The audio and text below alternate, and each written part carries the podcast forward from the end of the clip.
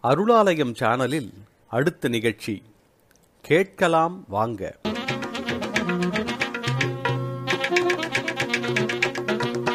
இன்றைய கேட்கலாம் வாங்க நிகழ்ச்சியில் கம்பவாரதி இலங்கை ஜெயராஜ் ஐயாவிடம் கேட்கலாம் வாங்க.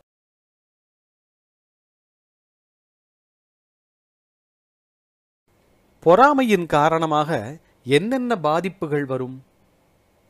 மற்றவனிடம் செல்வத்தை கண்டபொழுது அதை கண்டு மகிழாமல் அதற்கு பொறாமை செய்வான். யாரு? அவன்தான் இம்மைக்கு செல்வமும் வேண்டாம் மறுமைக்கு அறமும் வேண்டாம் என்று சொல்லப்படுபவன் என்கிறார்.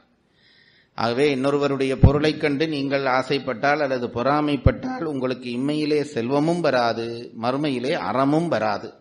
ரெண்டும் துடைக்கப்பட்டு விடும் ஒருவனுக்கு கிடைக்கக்கூடிய உயர்ந்த பேறு என வள்ளுவர் எதை சொல்லுகிறார்? விடுப்பேறு என்றால் சீரிய பேறு என்று அர்த்தம். உயர்ந்த பேறு. ஒருவனுக்கு கிடைக்கக்கூடிய உயர்ந்த பேறுகளில் இதற்கு சமமான ஒன்று இல்லை என்கிறார்.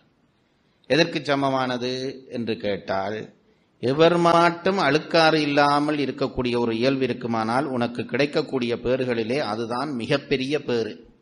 அவனிடம் கோடி இருக்கிறது கார் இருக்கிறது வசதி இருக்கிறது என்று பொறாமைப்படுகிறாயே அதுவெல்லாம் உனக்கு பேரல்ல அப்படி இருக்கிறவனை பார்த்து பொறாமைப்படாமல் இருக்க முடிந்தால் அதுதான் உனக்கு பேறு. உனக்கு கிடைக்கக்கூடிய பேறுகளுக்குள்ளேயே உயர்ந்த பேறு என்கிறார். பலவிதமான சவால்களின் நடுவே வாழ்ந்து கொண்டிருக்கிறோம். நம் பிள்ளைகள் நிம்மதியாக இருக்க என்ன வழி? இப்ப அது ஒன்றை கவனிங்க இதுல மறுதலையான ஒரு செய்தி உண்டு. எச்சத்துக்கும் ஏமாப்புடைத்து. நீ தர்மமாக இருக்கிற பணம் எச்சத்துக்கும் ஏமாப்புடைத்து என்றால் உன்னுடைய சந்ததிக்கும் வலிமை வலிமையாகும். அப்ப தர்மம் இல்லாத பணம் உன்னுடைய சந்ததிக்கும் தீமையாகும் என்ற செய்தி உண்டு. செய்தி உண்டு. தயவு செய்து நான் திரும்ப திரும்ப சொல்லுகிறேன். நான் பொய் சொல்லலாம். சரி பரிமேலழகர்தன்னும் பொய் சொல்லலாம். திருவள்ளுவர் பொய் சொல்ல மாட்டார். திருவள்ளுவர் பொய் சொல்ல மாட்டார். ஒரு கொஞ்ச பணமாவது உங்கள் பணத்தில் உங்கள் உழைப்பினால் வந்த பணத்தில் வாழுங்கள். உங்கள் சந்ததி வலிமையாக பல தலைமுறைக்கு நோயின்றி நிம்மதியாக இருக்கும். நிம்மதியாக இருக்கும்.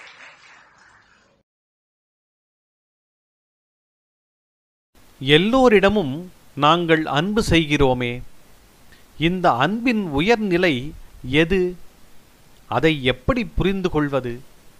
அப்ப அன்பு தன்னின் தன் தான் தன் மனைவி தன் குழந்தை என்ற நிலை மாறி அது கொஞ்சம் அதற்கு அப்பால் போய் எல்லாரும் என்னவர்கள்தான் என்று மாறிவிட்டால் அதுதான் அன்பினுடைய உயர்நிலை.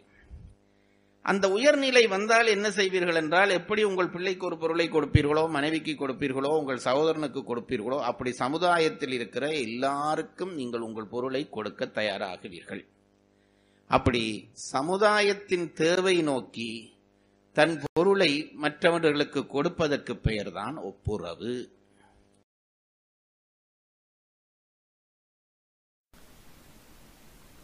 எனக்கு அன்பு இருக்கிறதா இல்லையா என்பதை தெரிந்து கொள்வது கடினமாக உள்ளதே. எதை அன்பு அல்லது அன்பின்மை என தெரிந்து கொள்வது? வீட்டிலே சில பிள்ளைகள் இளமையிலே எனக்கென்று ஒரு டம்ளர். அதை ஒருத்தர் தொடக்கூடாது. எனக்கென்று ஒரு தட்டு அதை யாரும் தொடக்கூடாது. பெரிய சண்டை நடக்கும். இதில் யார் தொட்டது என்று சண்டை பிடிப்பார்கள். இப்போ எனக்கு நான் மட்டும் குடிக்கிற டம்ளர். இந்த நான் மட்டும் என்றதிலேயே அங்கு இருள் வந்து விட்டது என்று அர்த்தம். என்ன இருள் வந்து விட்டது? அன்பின்மை என்கின்ற இருள் வந்து விட்டது. நீ என்- நான் என்கின்ற உணர்வு இருக்கிறதே அகங்காரம் அது வந்து விட்டாலே அன்பின்மை வந்துவிடும் நான் இல்லறத்தில்தான் வாழ்கிறேனா? நான் அன்பு நிறைந்த இல்லறத்தில்தான் வாழ்ந்து கொண்டிருக்கிறேன் என்று எப்படி அறிந்து கொள்வது? இல்லறம் என்பது அன்பு பயிற்சிக்கான பயணம். நான் அழுத்தி அழுத்திச் சொல்லுகிறேன். இல்லறம் என்பது ஒரு ஒரு ஒருவனோ ஒருத்தியோ அல்லது அந்த வீட்டிலே இருக்கிற அத்தனை பேரும் அன்பு செய்வதற்கு பயிற்சி பெறுவதற்கான ஒரு களம்தான் இல்லறம். நன்றாக நினைத்துக் கொள்ளுங்கள். நீங்கள் எவ்வளவு பொருள் சேர்த்தாலும் எத்தனை வீடு வாங்கினாலும் எத்தனை கார் வாங்கினாலும் உங்கள் இல்லத்தில் அன்பு இல்லாத பட்சத்திலே அது இல்லம் இல்லை இல்லம் இல்லை. நாம் இதையெல்லாம் சிந்திக்காமல் தான் வாழ்ந்து கொண்டிருக்கிறோம். இல்லம் என்றால் இன்றைக்கு இருந்த அன்பை விட நாளைக்கு அன்பு அதிகரித்திருக்க வேண்டும். அப்பொழுதுதான் நீ ஒரு நாள் வாழ்ந்ததற்கான பயன் இருக்கிறது. நாளைக்கு இருக்கக்கூடிய அன்பை விட நாளை மறுநாள் அதை விட அன்பு இல்லத்திலே அதிகரித்திருக்க வேண்டும். ஏனென்றால் நீங்கள் நீங்கள் உங்களுக்கே தெரியும் ஒரு பயிற்சிக்கு நீங்கள் ஒரு வேலை பயிற்சிக்கு போனால் இன்றைய உங்களுடைய திறனை விட நாளைய திறனை அதிகம் எதிர்பார்ப்பார்கள். ஏனென்றால் உங்களுக்கு பயிற்சி தருகிறார்கள் ஒவ்வொரு நாளும் பயிற்சி தரப்படுகிறது. ஆகவே இன்றைக்கு நீங்கள் வேலையிலே காட்டுகிற திறனை விட நாளைக்கு அதிகம் காட்ட வேண்டும். நாளை மறுநாள் அதனால் அதிகம் காட்ட வேண்டும். அப்பொழுதுதான் நீங்கள் வேலைக்கு உகந்தவர்கள் என்று உங்களை தேர்ந்தெடுப்பார்கள். ஆண்டவனும் நம்மை தேர்ந்தெடுப்பதற்காகத்தான் இந்த இல்லறம் என்கின்ற கலனிலே நமக்கு பயிற்சி தருகிறான்.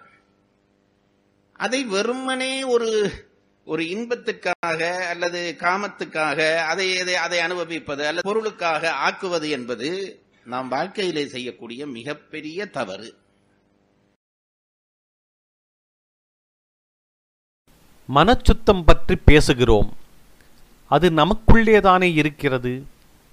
அதுதான் மற்றவர்களுக்கு தெரியாதே. அப்படி இருக்க மனச்சுத்தம் அத்தனை அவசியமா? மனக்குற்றங்களை நீக்கு. ஏனென்றால் குற்றம் பிறக்கிற இடம் அது ஊற்று அது. அங்கே அழுக்கு இருந்தால் கட்டாயம் வார்த்தையிலே அழுக்கு வரும் அதற்கு பிறகு செயலிலே அழுக்கு வரும். நாம் பெரும்பாலும் செயலழுக்கை மறைத்து விடுகிறோம். மற்றவர்களுடைய கவனிப்புக்கு அது வந்துவிடும் என்பதற்காக மறைத்து விடுகிறோம்.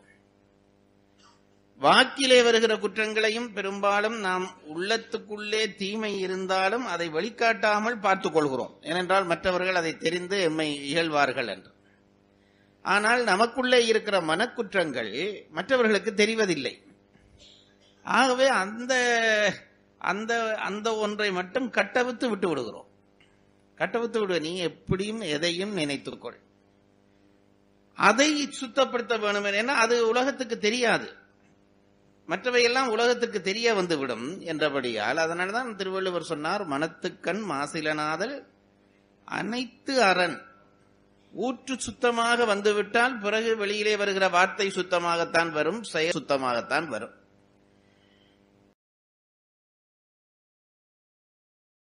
மற்றவர்களை நாம் நேசித்தால் நம்மை மற்றவர்கள் நேசிப்பார்கள். இதெல்லாம் இன்றைய சூழலிலும் சாத்தியமா ஐயா?